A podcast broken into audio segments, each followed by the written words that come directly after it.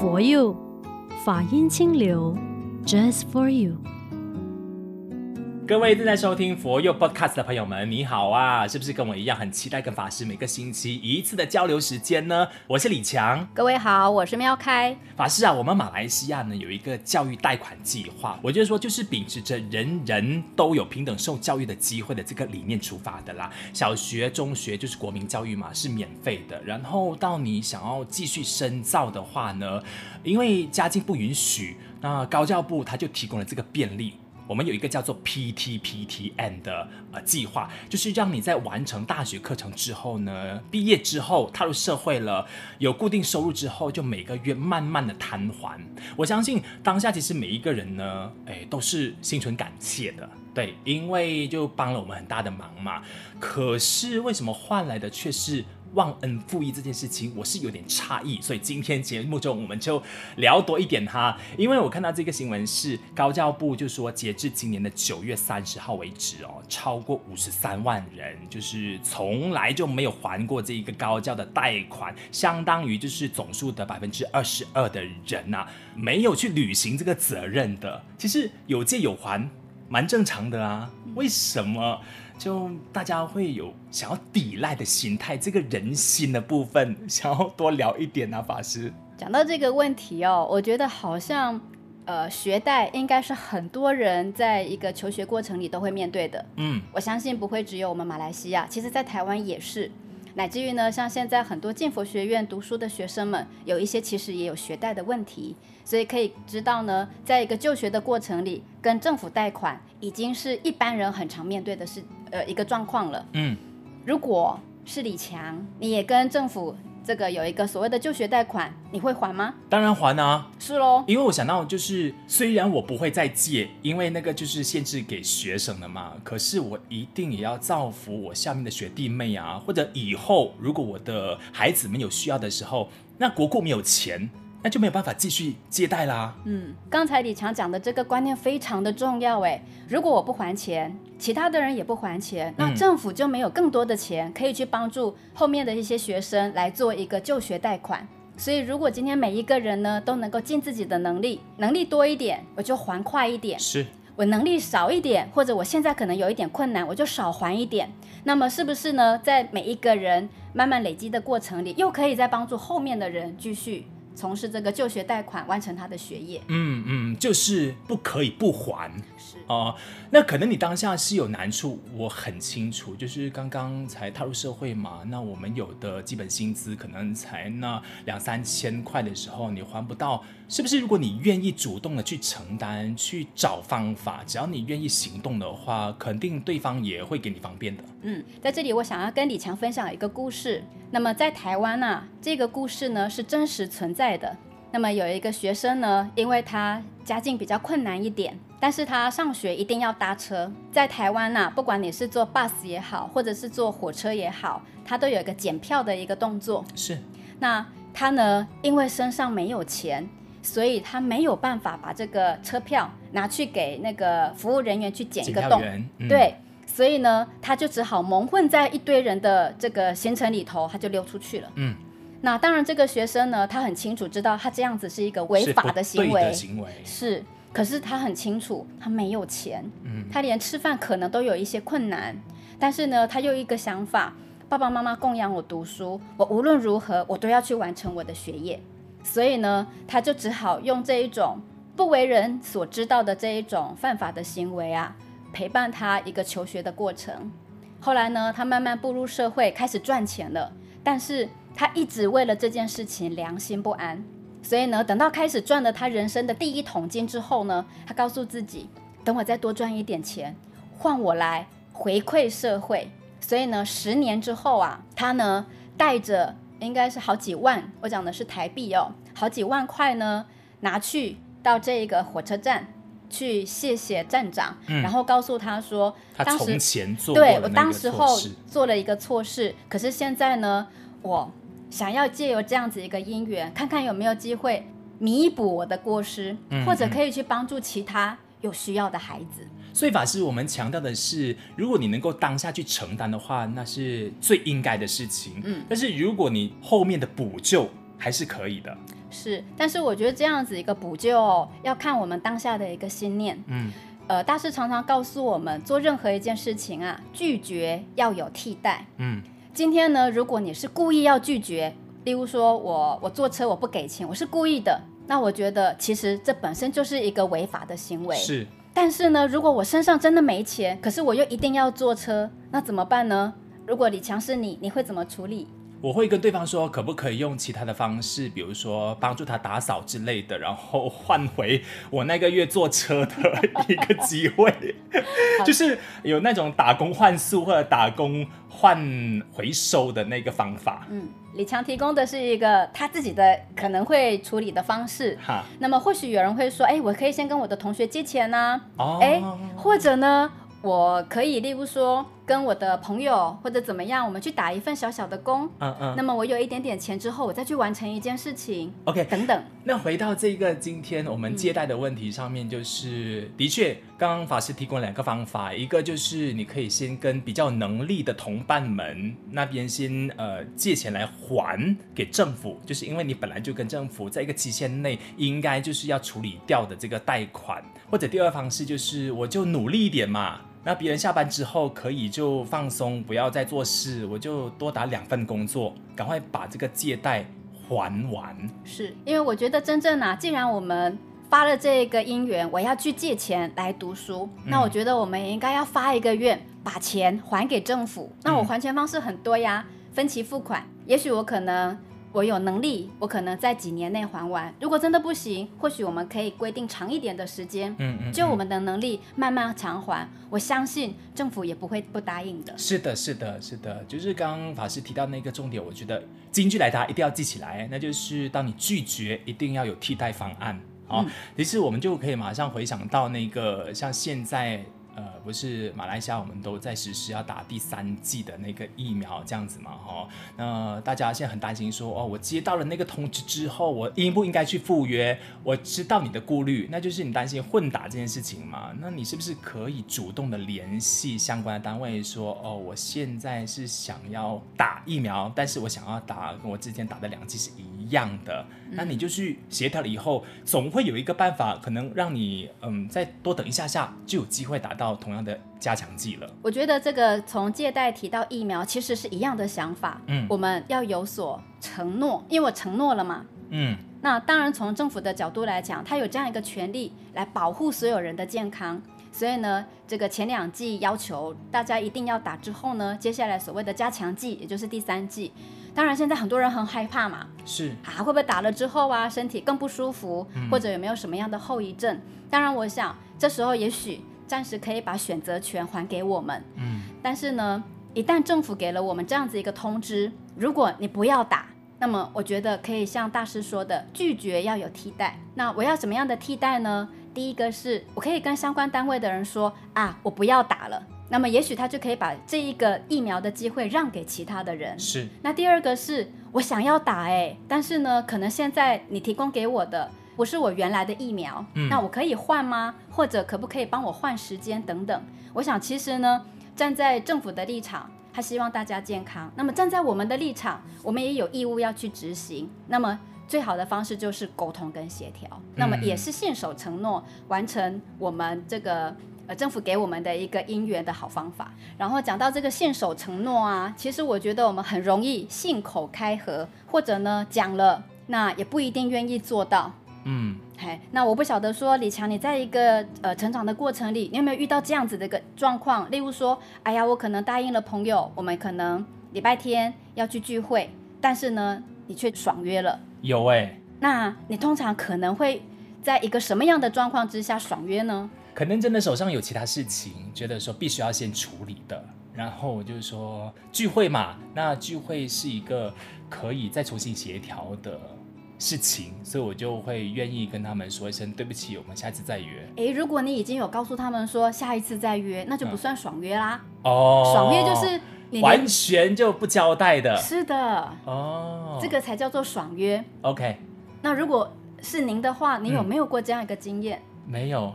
哇，你真的是一个品性优良的，因为觉得你必须要对别人负责任呐、啊，因为他腾出了时间，腾出了空间来，就呃已经准备好要跟你就是互动的结果，你就这样让他白等，我觉得很不应该。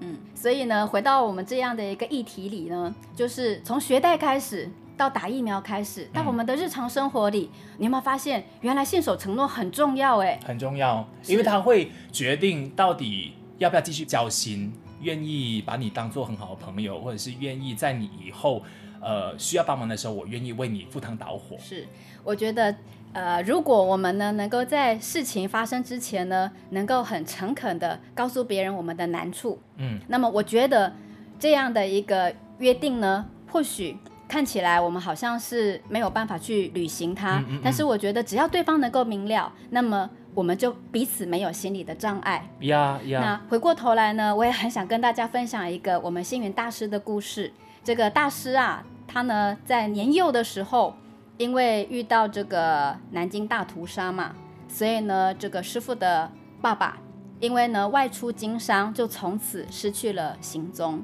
所以呢，这个师傅的母亲，当然也包括师傅全家人，大大小小都很关爱。那这一次的战争之后呢，这个人还活在世间吗？因为音讯全无嘛。嗯，所以在大师十二岁的时候啊，他的母亲，我们称为老奶奶，好，老奶奶呢就带着师傅从他的家乡走到所谓的南京，也就是走去爸爸，就是师傅的爸爸决定要去经商的那个路上。当然怎么找都找不到人，结果呢一路走走走，走到这个栖霞山的底下，因为呢看到了有一些杂耍。嗯。这小孩子嘛，十二岁，所以看到杂耍呢，因为好奇就驻足观看。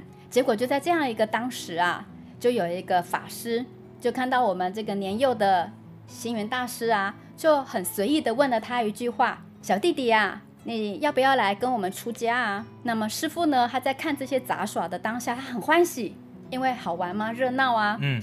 但他也听到人家问他这么一句话，所以他就转过去对着那一位法师说：“好啊。”我可以出家，哎呦，那么这个法师呢就说，哎，这个是小弟弟你的承诺哦，如果你承诺的话呢，那么我会再来跟呃我的师傅报告这么一件事情，那我再把你带回寺庙。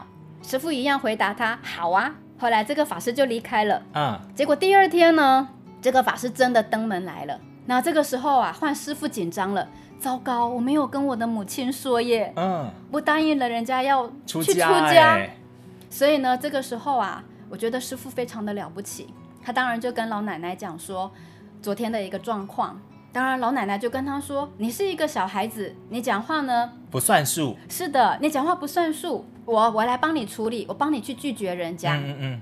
结果啊，师傅很了不起耶，他竟然跪在师呃老奶奶的面前跟他说。”不行，我已经承诺人家了，所以我要去履行我的承诺。所以，即便就是你当下看杂耍，心不在焉的回应了一些正事之后，也请你一定要对自己的行为负责。是，所以呢，大师就是因为这么一句信守承诺，嗯、他十二岁出了家。也因为他的一生信守承诺，所以有了现在的星云大师，有了现在的佛光山，还有现在遍布到五大洲的佛光山人间佛教的发展。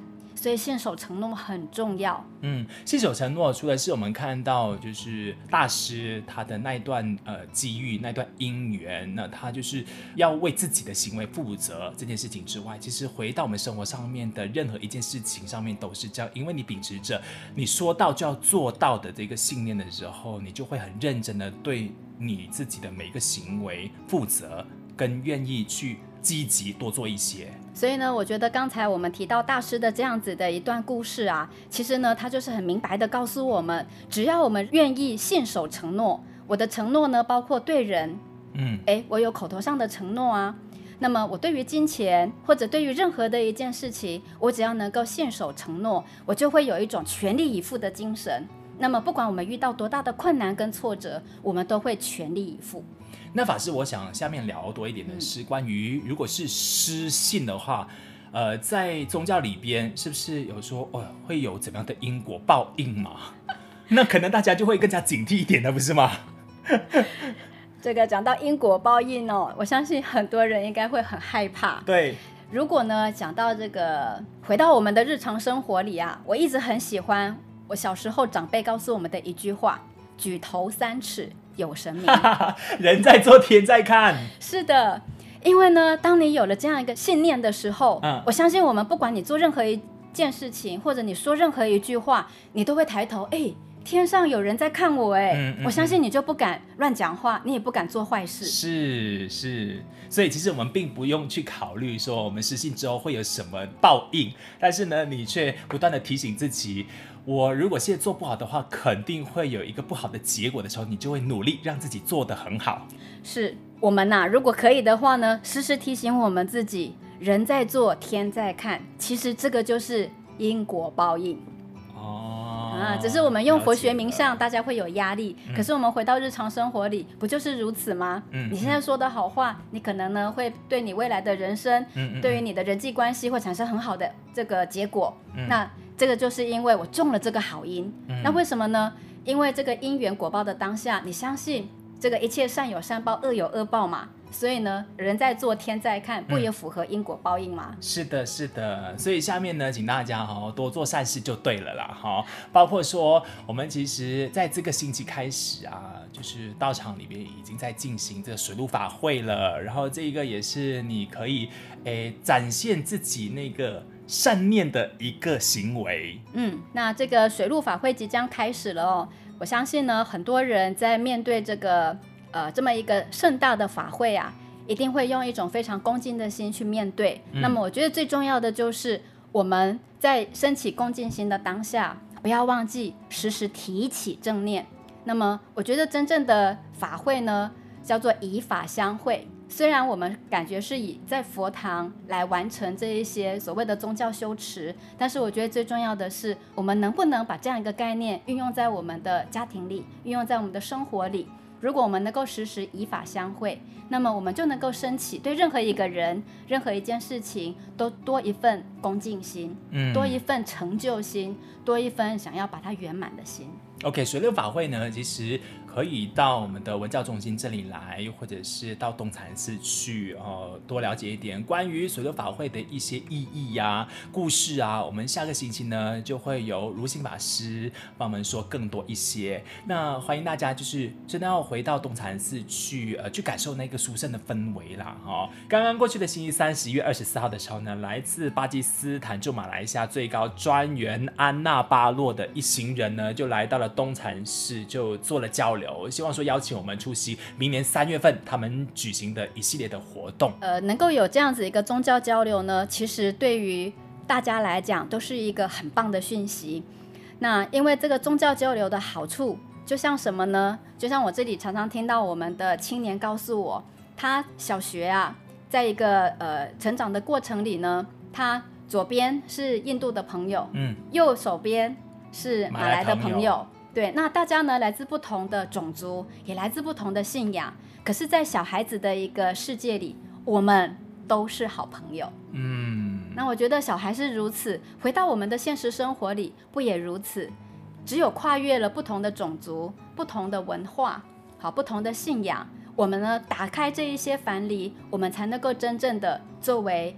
这个好朋友，那才能够一起呢，携手向前，做更多有益社会的事。嗯嗯，尤其其实呃，世界啊是由各种不同的种族组合成的嘛，所以就像我们今天讨论的话题是，我们能够把这个呃，就是信守承诺的信念呢，不只是在我们自己大英民族里边发扬光大，我们能够跟其他的种族也一起来做一个共荣的时候呢，就真的会世界和平了。是，就像这一次呢，巴基斯坦来邀请。呃，我们佛教的团体呢，佛教的代表能够前进，在明年来参加他们的一些活动，其实对我们来讲，我们必然乐观其成。嗯，因为这个呢，其实也看得出，在宗教的世界里啊，彼此呢能够用兄弟的方式来互动的话呢，其实这个世间反而能够更加的和平，更加的快乐。嗯，没有错。那今天时间也真的很快哈，欢迎大家呢把这个非常优秀的博客内容分享出去。你可以透过 Spotify、Apple Podcast、还有 SoundOn 以及喜马拉雅线上收听。如果有意思想要赞助我们佛佑 Podcast 的话呢，也请你联系我们佛光山的任何一所的道场。好，接下来呢，我们想要送大家一首歌，是来自于呃台湾的一位歌手，叫做邱贵阳，他所做的一首曲子。当然呢，这个词是来自于星云大师的《人间姻缘》，曲名叫做《携手向前》。希望呢，在这个后疫情时代，我们大家呢都能够跨越种族、跨越宗教、跨越文化，大家呢心中都有一道光明。彼此信守承诺，更重要的是，大家呢在一个和乐和谐的状态之下呢，一起携手向前，世界会更美好。谢谢妙凯法师今天的分享。清晨每一道阳光，就像佛陀告诉我的希望。也许在人生旅途上，我只能。慈悲的信仰不断地照亮，前方总会有挑战。让佛光站在我们的肩膀，云总会在蓝天翱翔。无论身在何方，只要能有佛法，就会有方向。让我们携手向前，穿越过星空，让世界充满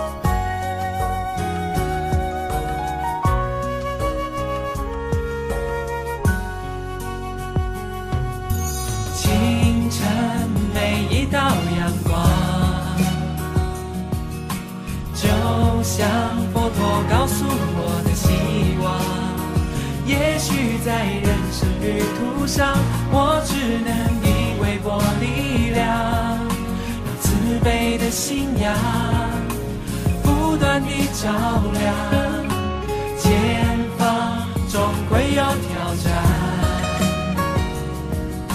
让佛光站在我们的肩膀，云总会在蓝天翱翔，无论身在何方，只要能有。家。让我们携手向前。穿越过星空，让世界充满希望，爱不停转动，让我们把爱传送，就像春天的风，用温暖与和谐，让世界每个角落充满笑